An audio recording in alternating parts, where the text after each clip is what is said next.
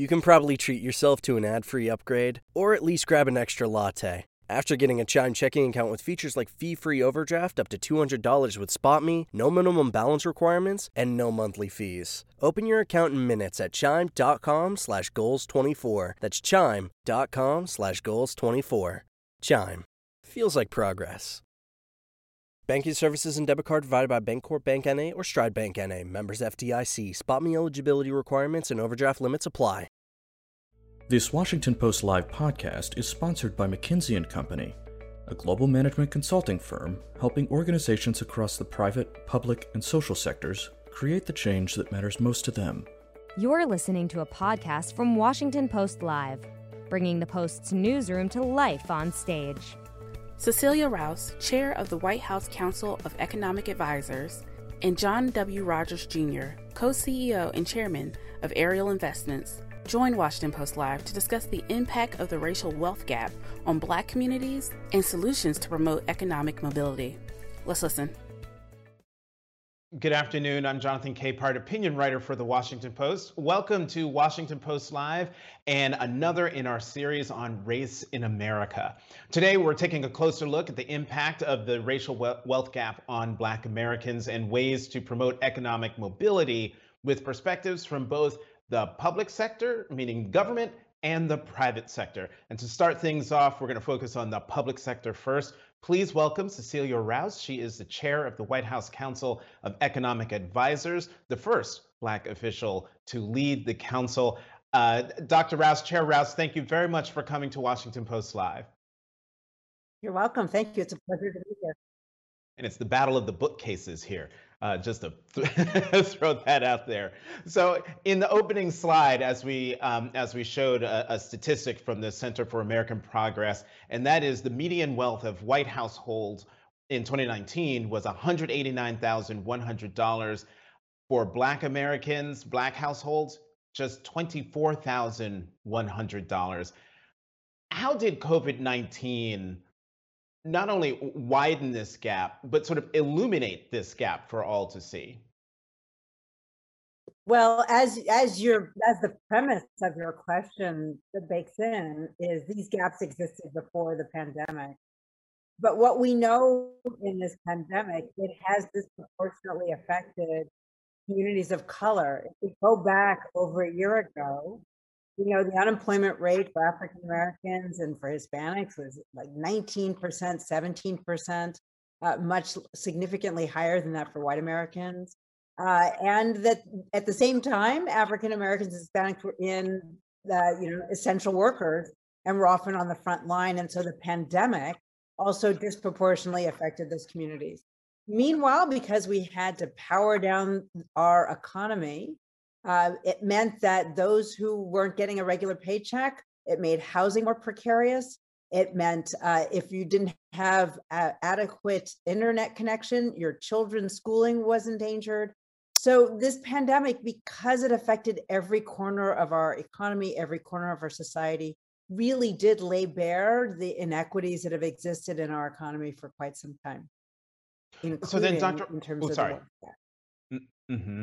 Uh, uh, so, given all of that, how is the administration addressing the structural inequities that you're just you're just talking about in housing, entrepreneurship, uh, and other areas?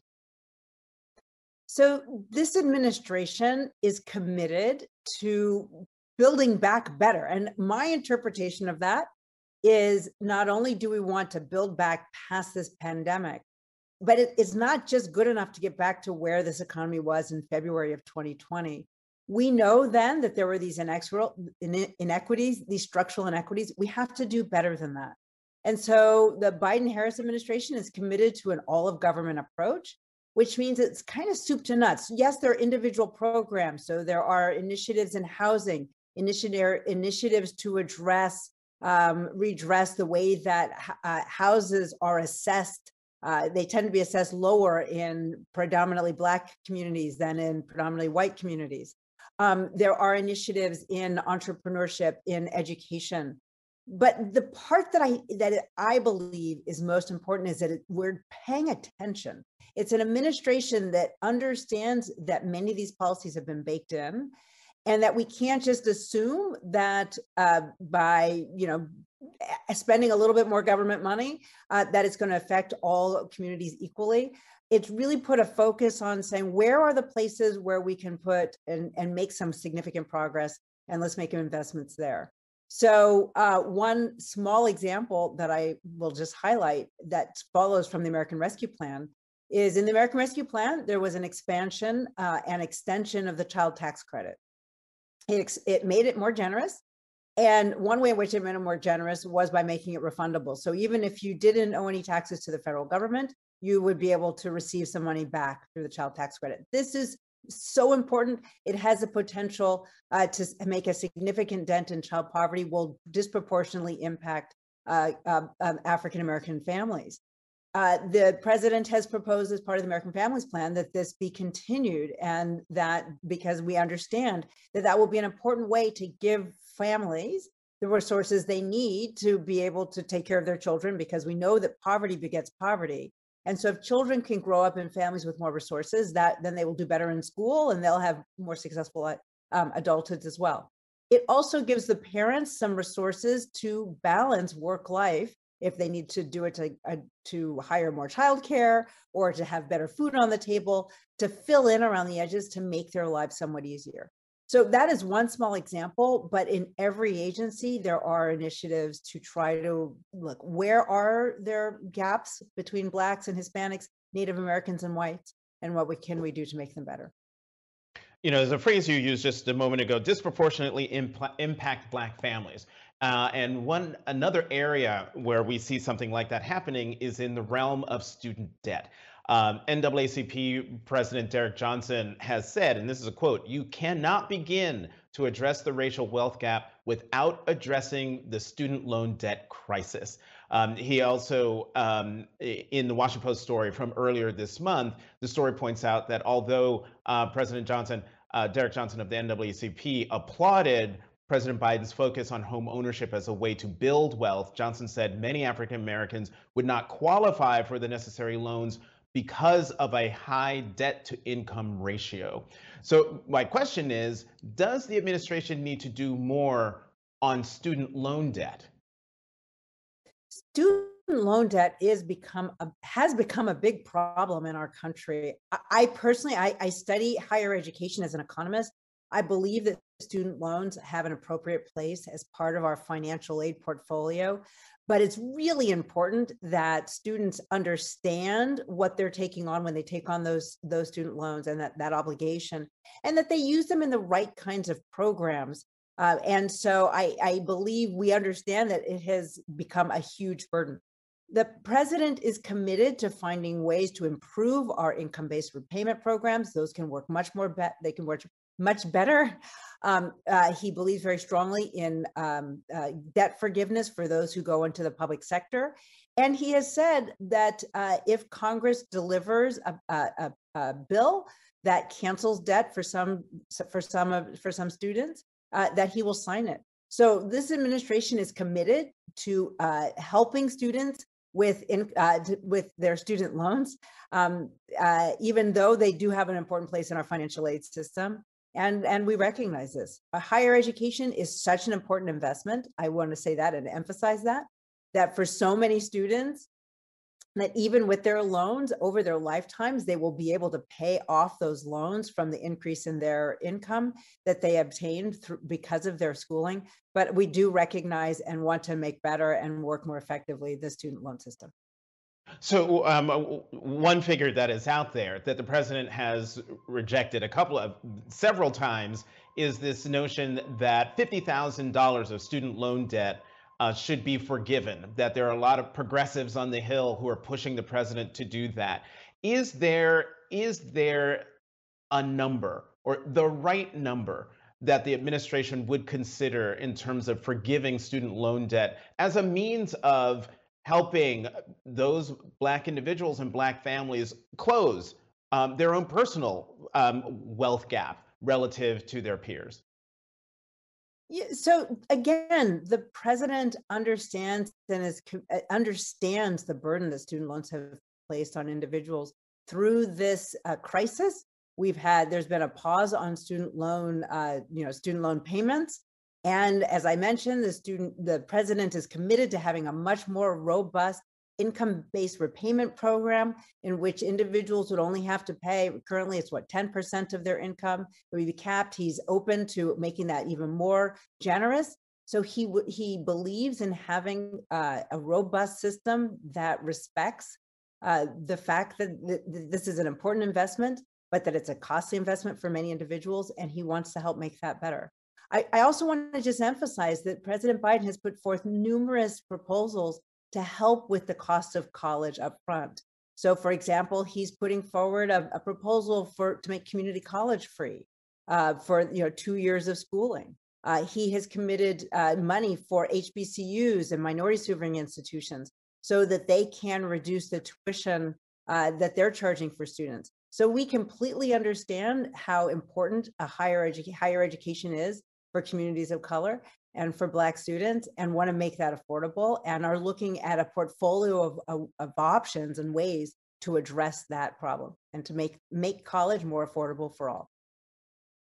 In, in your own personal history, education, you said earlier, education is very, very, very important. And in your own family, um, and correct me if correct me if I'm wrong, your father was the first African American to earn a doctorate in physics from the California Institute of Technology, uh, uh, only the fifth um, to earn the degree from any American university, which is quite spectacular. Your mom was a, was a school psychologist. Has that shaped how you view the role of education in promoting economic mobility? A- absolutely. My parents were so committed to schooling um, that they, you know, our our studies was a major focus of everyday life my parents saved every dollar that they could in order to help pay for our college because they wanted us to be able to go to any school that they could.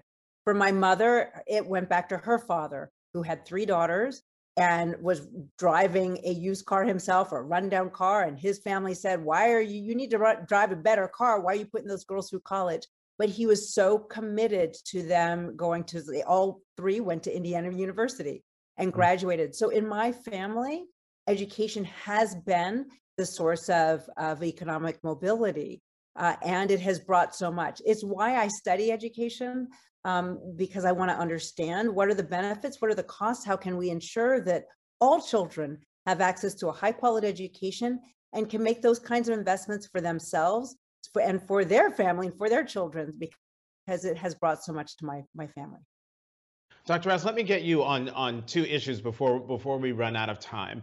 Um, you you've said about reparations in a Bloomberg interview in, back in March. You said, "What's the right way to address it today is an open question." And so my question to you is: Is HR 40, which is uh, called the Commission to Study and Develop Reparation Proposals for African Americans Act, is that the right way to address it? I, well, I think we need to. I, I, still stand by the question. I still am not entirely convinced of what is the right way to address it. We know that this country has a history of of slavery and discrimination, and that has embedded itself in uh, structural inequalities that have to be addressed if we're really going to flourish as a country. Uh, there's no question about that. The right way to make up for those the, that structural history and that racist history i think is it's not absolutely clear to me as an individual. I welcome any and all proposals uh, to uh, how to do it effectively and fairly and, and, most importantly as an economist i'm interested in what's really going to move the needle uh, and so that we can finally close some of these gaps that have been so persistent and so stubbornly difficult to close. So then it would it would seem to me then a a commission to study and look at and come up with these plans and proposals is something that something that you and or the administration could get behind as sort of an official an official commission no? Well i'm going to speak for myself uh, i'm an academic and i believe in having groups of people come together and think of new ideas so I want to speak for myself here. Um, I believe the president is open to having hearing ideas that are put on the table, uh, but I don't want to put to put forward the official administration position. I know the president wants to address these inequalities, uh, wants to do so in a way that really does move the needle, um, and uh, and I and I share that goal. Um, so I can't have the chair of the White House Council of Economic Advisors here and um, not uh, uh, ask this question, and it's one that's on in in our paper, and it's about inflation. Let me just read you the lead to to this story. It says the Federal Reserve expects inflation will climb to 3.4% this year, higher than the central bank's previous forecast, while also projecting for the first time that there could be two interest rate hikes in 2023. Uh, could inflation be uh, a looming threat to the economy, the economic recovery that it seems like we're um, enduring now? This is an important question, um, and let me, I'll give you my perspective on it, which is that we are we are slowly but surely, and maybe not even so slowly, we are coming out of the greatest recession, if not close to a depression. I don't know what the, you know, if we're technically there, but the greatest recession since the Great Depression. Um, the number of jobs we lost, what, 17, 18 million jobs from last April.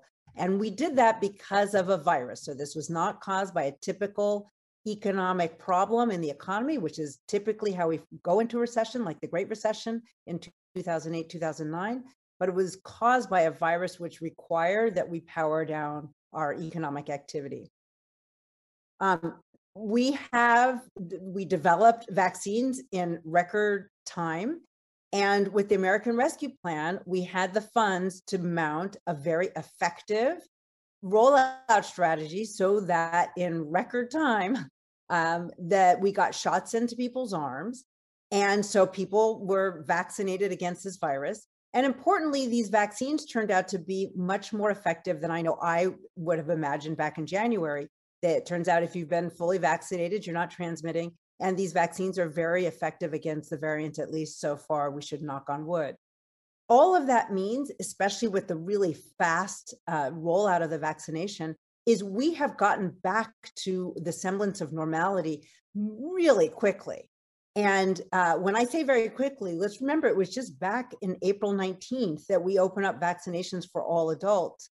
And it takes five to six weeks for adults to get fully vaccinated. So we're what, three or four weeks from most adults having had the opportunity to be fully vaccinated.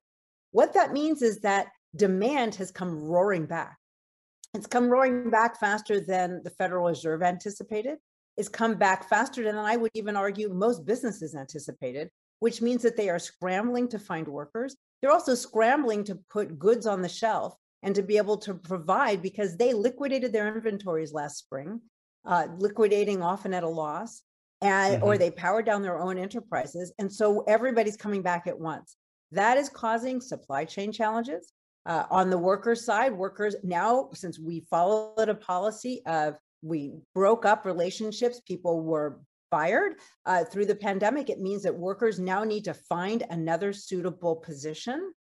And they're just weeks from understanding that they can start to get back to normal. Right. So we th- we're seeing uh, the what I believe is the kind of a reopening of a nearly 23 trillion dollar economy. Uh, that is a normal process. So at the moment, I believe that this inflation is is temporary, is transitory, as the economy works itself back together, as we knit back together. And that is what I believe underlies the Fed's thinking as well. So, do I think the inflation we're seeing is a problem? Uh, I don't think it's a problem in the sense that it will become anchored, uh, to use a technical term, and result in a hyperinflation. But I think we will see some elevated prices as the economy gets back to normal. Dr. Uh, Rouse, in the 30 seconds that we have left, um, in closing the racial wealth gap, what's the one thing that you're looking at that would show you that you're being successful, that the administration is being being successful in closing the racial wealth gap? So wealth happens over time.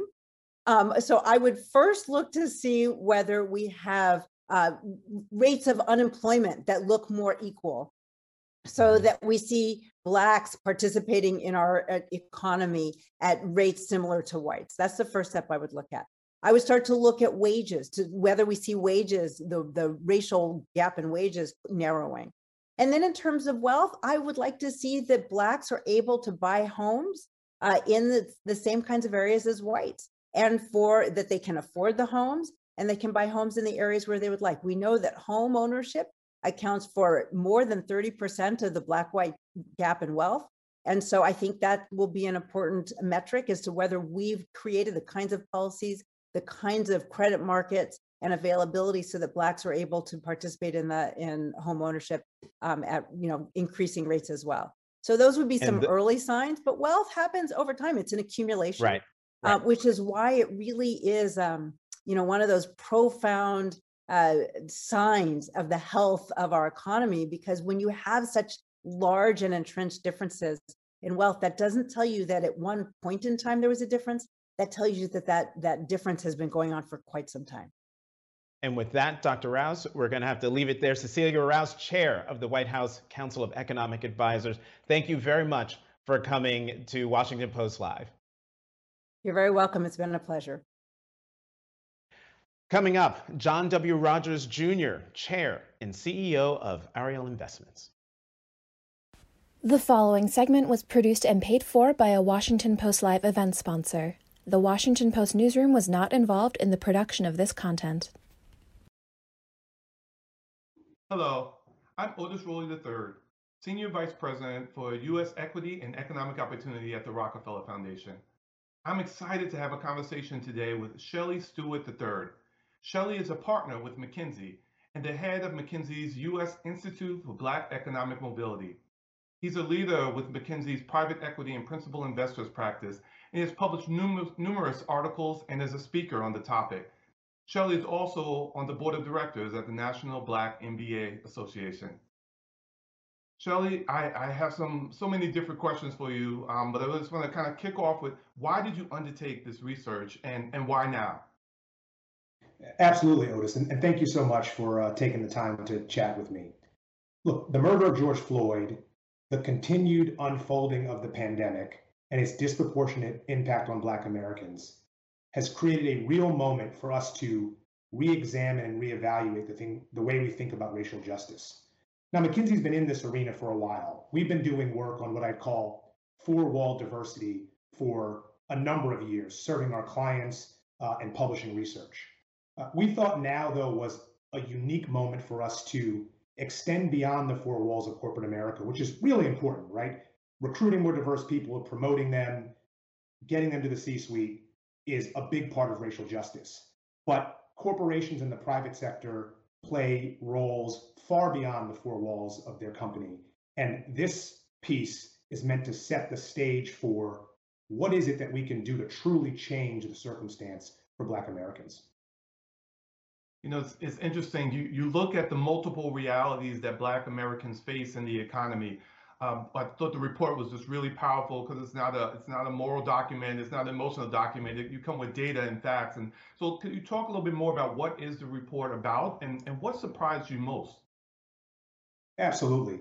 And this report tries to stick true to McKinsey's fabric and DNA, which is to anchor on economic realities and, and talk about the data. And what we sought to understand in this research is the Black experience. And we looked at the Black experience through the lens of different roles we play in society. We chose five of them. For example, Black Americans are workers, Black Americans are consumers, Black Americans are entrepreneurs. And we really sought to understand what it's like to be Black in each of those roles. There were many things that were surprising about this research, but I'll give an example on the worker role. So we found a aggregate wage gap of more than $200 billion between black white workers and white workers. That's both being underrepresented in different occupations and also being paid less in the same occupation. That's a that's a huge amount of opportunity. What was surprising was that 60% of that wage gap was in just 20 occupations. So less than 5% of occupations made up 60% of the wage gap. And these are things like Black lawyers, Black doctors, Black teachers. We really need more folks in those professions, not only to close the wage gap, but having black lawyers, black teachers, black doctors has downstream implications for the people who use those services as well. And so we were excited about the level of concentration in that it gives us a clear starting point on where to go to address these issues. What do you want business leaders to, to, to take away from this report? Yeah, I, I, think there's a number of things in this report that are relevant to private sector leaders. I'll, I'll hit on two to bring it to life. One is don't neglect the Black consumer. While we have income issues that we identified in the worker role, meaning we need to continue to increase the income of Black Americans so they can more fully participate, even today at current income levels, Black Americans spend almost $850 billion a year across all of your normal consumption categories. That's a tremendous opportunity. And what we also found through some research and talking to Black consumers is that on average, they're less satisfied.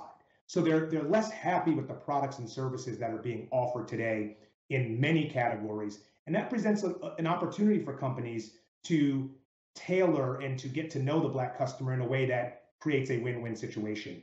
Additionally, there's a huge opportunity for private sector leaders to support Black entrepreneurship and Black businesses.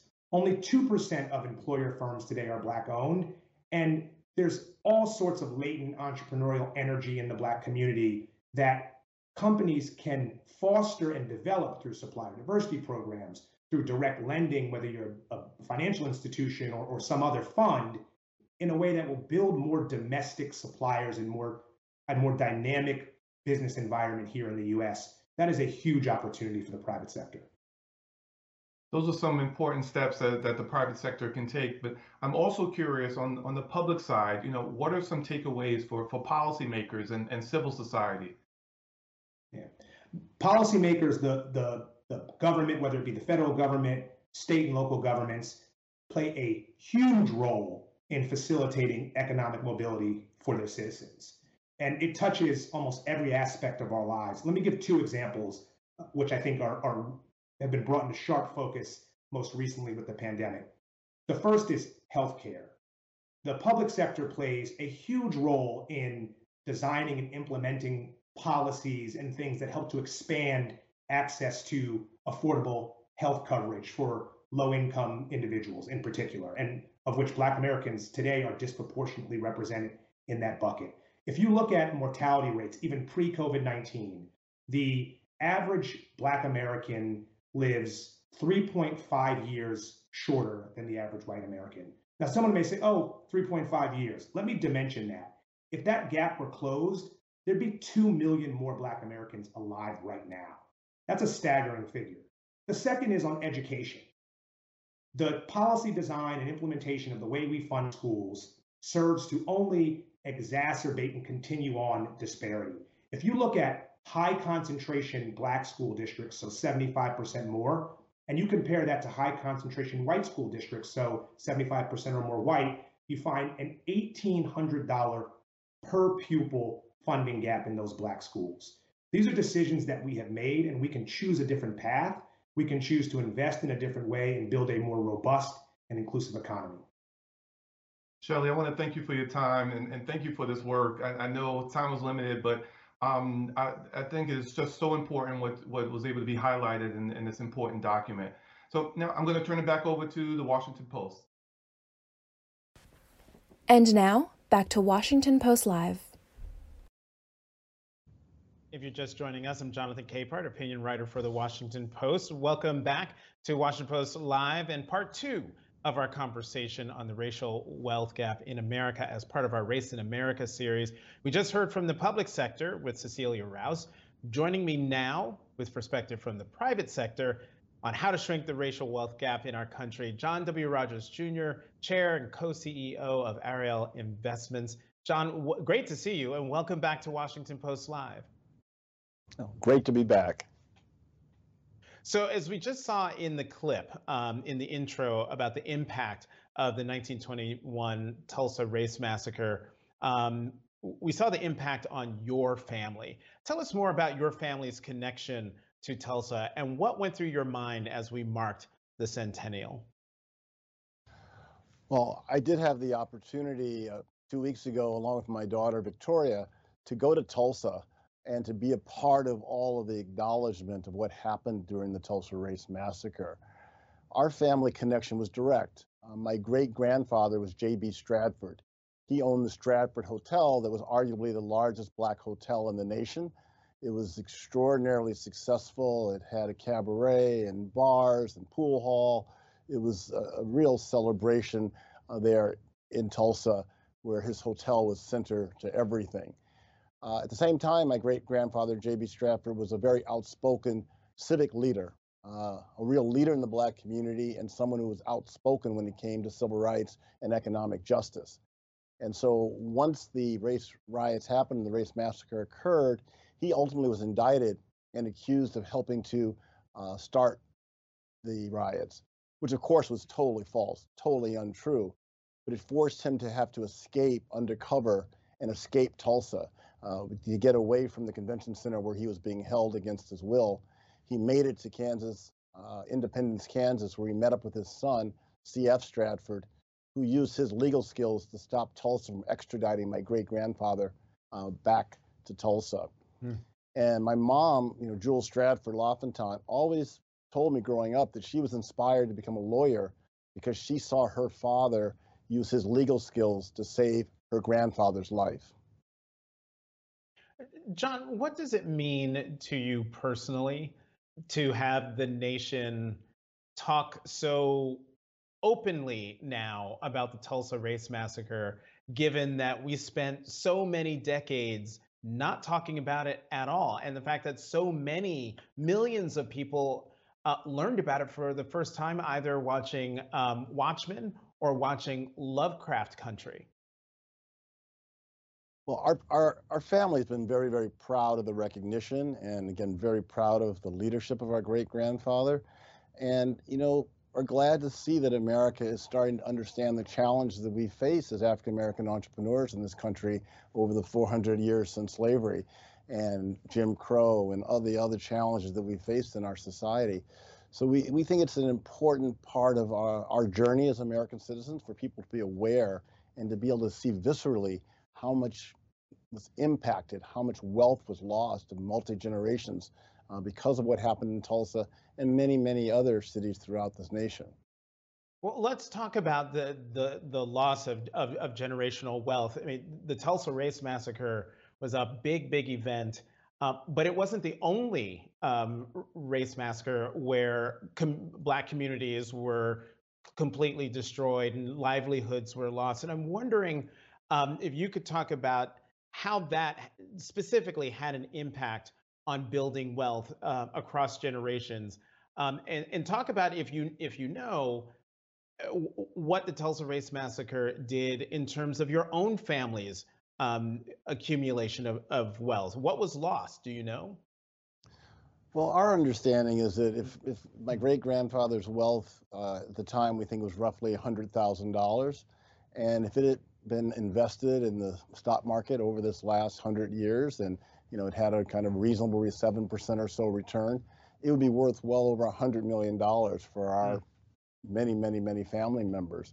So you just think about that, uh, just all that wealth and opportunity uh, was just completely lost because of that. And as we've said, this has happened time and time again in this country. Very few of us have had multi-generational wealth.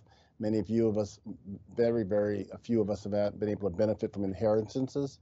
So um, it's, it's just really shocking, you know, what could happen in this country. You know, when you think about the white supremacy movement back 100 years ago, you know, those white supremacists couldn't stand to see successful black families, successful black business leaders, people who are outspoken and proud of their accomplishments. Uh, there was this pressure to put us back in our place. So, so then, John, um, what are some of the other factors um, that contribute to the persistence of this racial wealth gap in our country?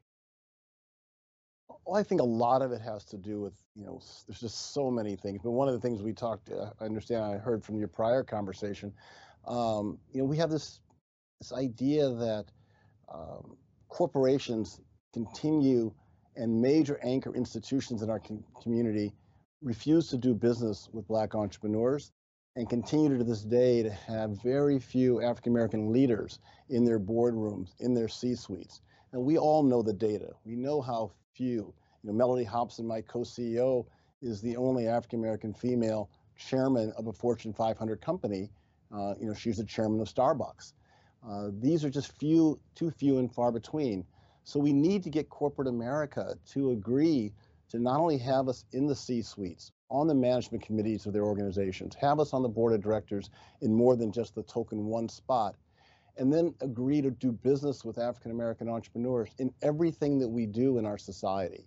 You know, get away from this term of supplier diversity, where you say the black and brown people do the supply chain work, you know, catering and the construction, which are important parts of our economy, and but then leave African Americans out of the spin where the wealth and jobs are created in the 21st century. Technology, uh, healthcare, money that's spent on legal services, accounting services, professional services broadly, financial services, hedge funds, private equity, and venture capital. If institutions don't work with African Americans, and again, in the parts of the economy where there's real growth and profits, um, we're going to continue to have our wealth gap get larger and larger in this country. Uh, you invoked her name, Mellody Hobson, your co-CEO at Ariel Investments. She was here, I believe, back yes, back in February to talk about a new initiative that you had launched called Project Black, uh, getting into a lot of the things you were just talking about uh, in that in that last answer. John, I'm just wondering, are, are to talk about policies like discriminatory lending practices, uh, are they part of the problem, um, part of the obstacle that hurt Black ownership? uh, one and two do you see those discriminatory lending pra- practices changing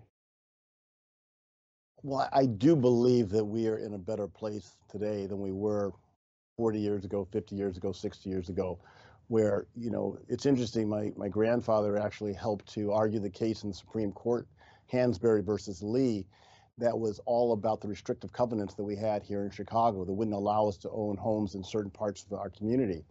And as you know, the redlining that went on and the added costs when we did have a chance to buy a home was really extraordinarily damaging and, and losing the impact, uh, or not giving us the opportunity to create real wealth. So that discrimination that you've talked about, you know, is better than it used to be, but the ramifications of redlining and restrictive covenants of 50, 60, 70, 100 years or more continue to really plague us as we haven't been able to benefit from rising housing prices.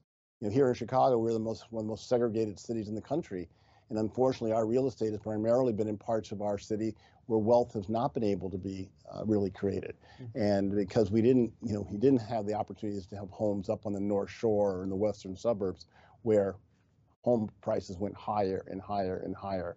So a lot of black wealth has been lost through the real estate, but also a lot of black wealth has been lost by the fact that we have not been able to um, fully participate in the parts of the economy where the growth and wealth is being created today. And also, we're not being able to, even our nonprofits, our universities, our hospitals, our museums, continue to give economic opportunities to their friends or their trustees and the families that are serving on those boards. And we don't have that those relationships to be able to build our economic opportunity in this country. So it starts with housing is a big part of it, but it goes well beyond that. Mm-hmm. One of those areas I want you to get into um, has to do with financial literacy, and Ariel Investments has taken on financial literacy by partnering with schools. Talk about why financial literacy is so important. Well, I think it is. It's, it's critically important. And, you know, my father taught me about the stock market when I was 12 years old. You know, every birthday and every Christmas after I was 12, he bought me stock instead of toys.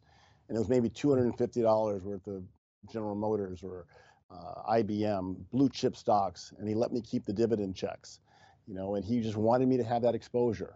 Uh, he had been a Tuskegee Airman, and he just thought it was so important for his son to get exposed to all the things that white America was exposed to, and the stock market being central to that. So, you know, today it's more important than ever financial literacy. If you think about it, as we've replaced pension funds in this country with defined contribution plans. Every individual at, at their workplace has to be able to get involved in their defined contribution plan, their 401k, their 403b, their 457 plan. They've got to make sure that they're they're maxing out and putting as much money into those programs as possible, and then having the right capital allocation uh, within those programs. You know, how much is in equities, how much are in fixed income, how much are in money market funds. You have to be your own financial expert to be able to be able to put money away effectively for your retirement. I think that's so critically important. And of course, we saw during the financial crisis, because of our lack of financial literacy, we got the worst mortgages and these, you know, unethical lending institutions that took advantage of many uh, African American families because we didn't know always all the right questions to ask. You know, we've not been well positioned to be our own wealth managers because this country hadn't allowed us to build wealth over these last 400 years. So you, you know, you get to be an expert in, in wealth management when you have wealth to, to manage. But discrimination, Jim Crow laws, again, the remnants of slavery have stopped us from being able to create that kind of wealth, and therefore we're behind. So what we've tried to do at Ariel is just not complain about the pro- problem. We we created a small public school with former Secretary of Education Arne Duncan uh, roughly 25 years ago called the Ariel Community Academy. It's a public school in the south side of Chicago, roughly 500 African American kids. And all the kids eventually get real money to invest in real stocks work with our analysts on how to do research, get comfortable in the markets.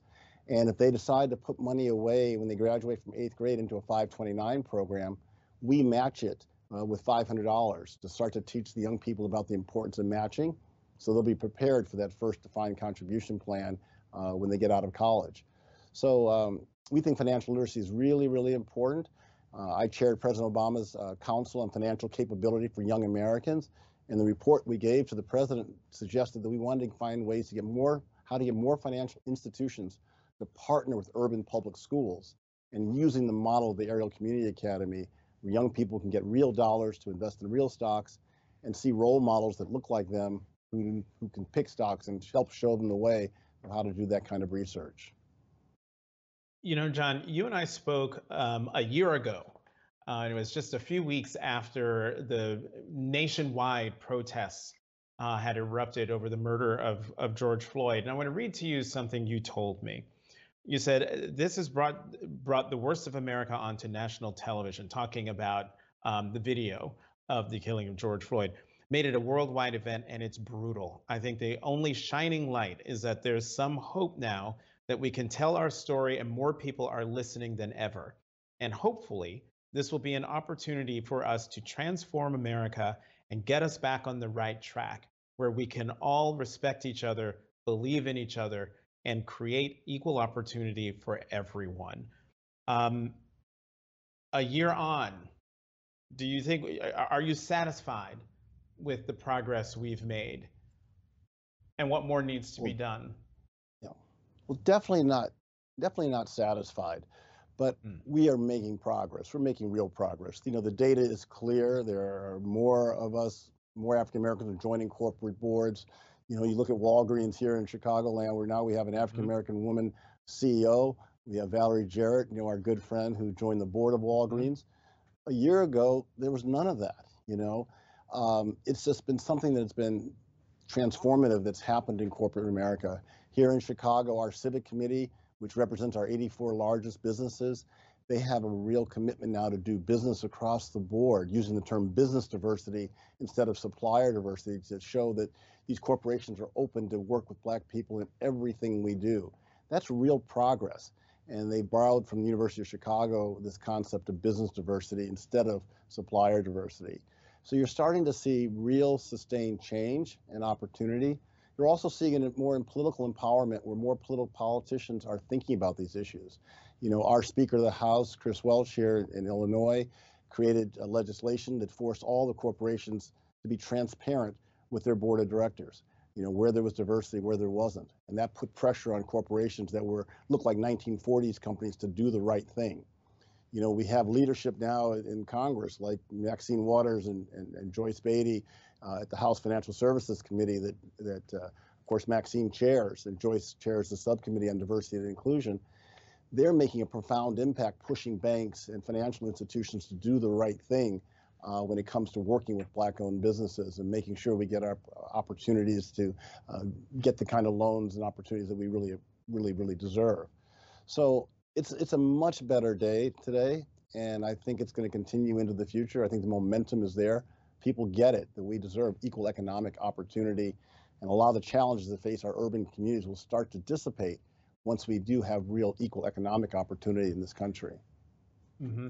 Um, John, we've got uh, less than two minutes left, but you, since you brought up corporate boards, I recently interviewed uh, Mark Mason, who's the CFO of Citi, and he gave corporate America a D, D as in David, in its goals to work toward corporate diversity, inclusion, and racial equality. What grade, what grade do you give corporate America, and what will it take to get an A? Tell me in, in 90 seconds. Yeah, well, I would think that uh, I would probably give corporate America maybe a C, a C minus, um, because they continue to still do too much business the way they've always done it, and the economic opportunities continue to go to primarily white males. But I, I, I do think that there are some models. You know, McDonald's here in Chicago has a long-standing program where they've worked with black franchisees and have built up large uh, black suppliers for McDonald's. Northern Trust Bank has done, they, they have two African Americans on their management team for the first time. Uh, they're top 10 officers of Northern Trust Bank. Uh, Exelon Corporation has great work. So there are some really terrific role models out there doing things the right way, you know, and having not only senior African Americans in senior roles and doing business with black businesses and everything that we do, but also putting African Americans in a position where when, once you're in these leadership roles, your willingness to speak out and speak up and fight for economic justice is happening more and more and more people for more and more people. People have heard from John Lewis and understand that when you're in these leadership roles, you have a responsibility to make good trouble and to point out the things that are not right, that are not fair. And I think that is also changing in corporate America. We're getting more fighters in these leadership roles that are going to make a difference for all of us. John W. Rogers Jr., Chair and co CEO of Ariel Investments. Thank you very much for coming back to Washington Post Live. Great to see you. Have a great weekend. Thank you. And thank you for tuning in. Join us on Monday at 1 p.m. Eastern when my colleague Jeff Fowler talks with PayPal's CEO Dan Schulman. Once again, I'm Jonathan Capehart, opinion writer for the Washington Post. Thank you very much for tuning in to Washington Post Live. Thanks for listening. To hear more interviews from this series and other Washington Post Live programs, visit us at WashingtonPostLive.com. You can probably treat yourself to an ad free upgrade or at least grab an extra latte after getting a Chime checking account with features like fee free overdraft up to $200 with SpotMe. No minimum balance requirements and no monthly fees. Open your account in minutes at chime.com slash goals 24. That's chime.com slash goals 24. Chime feels like progress. Banking services and debit card provided by the Bancorp Bank NA or Stride Bank NA members FDIC. SpotMe eligibility requirements and overdraft limits apply.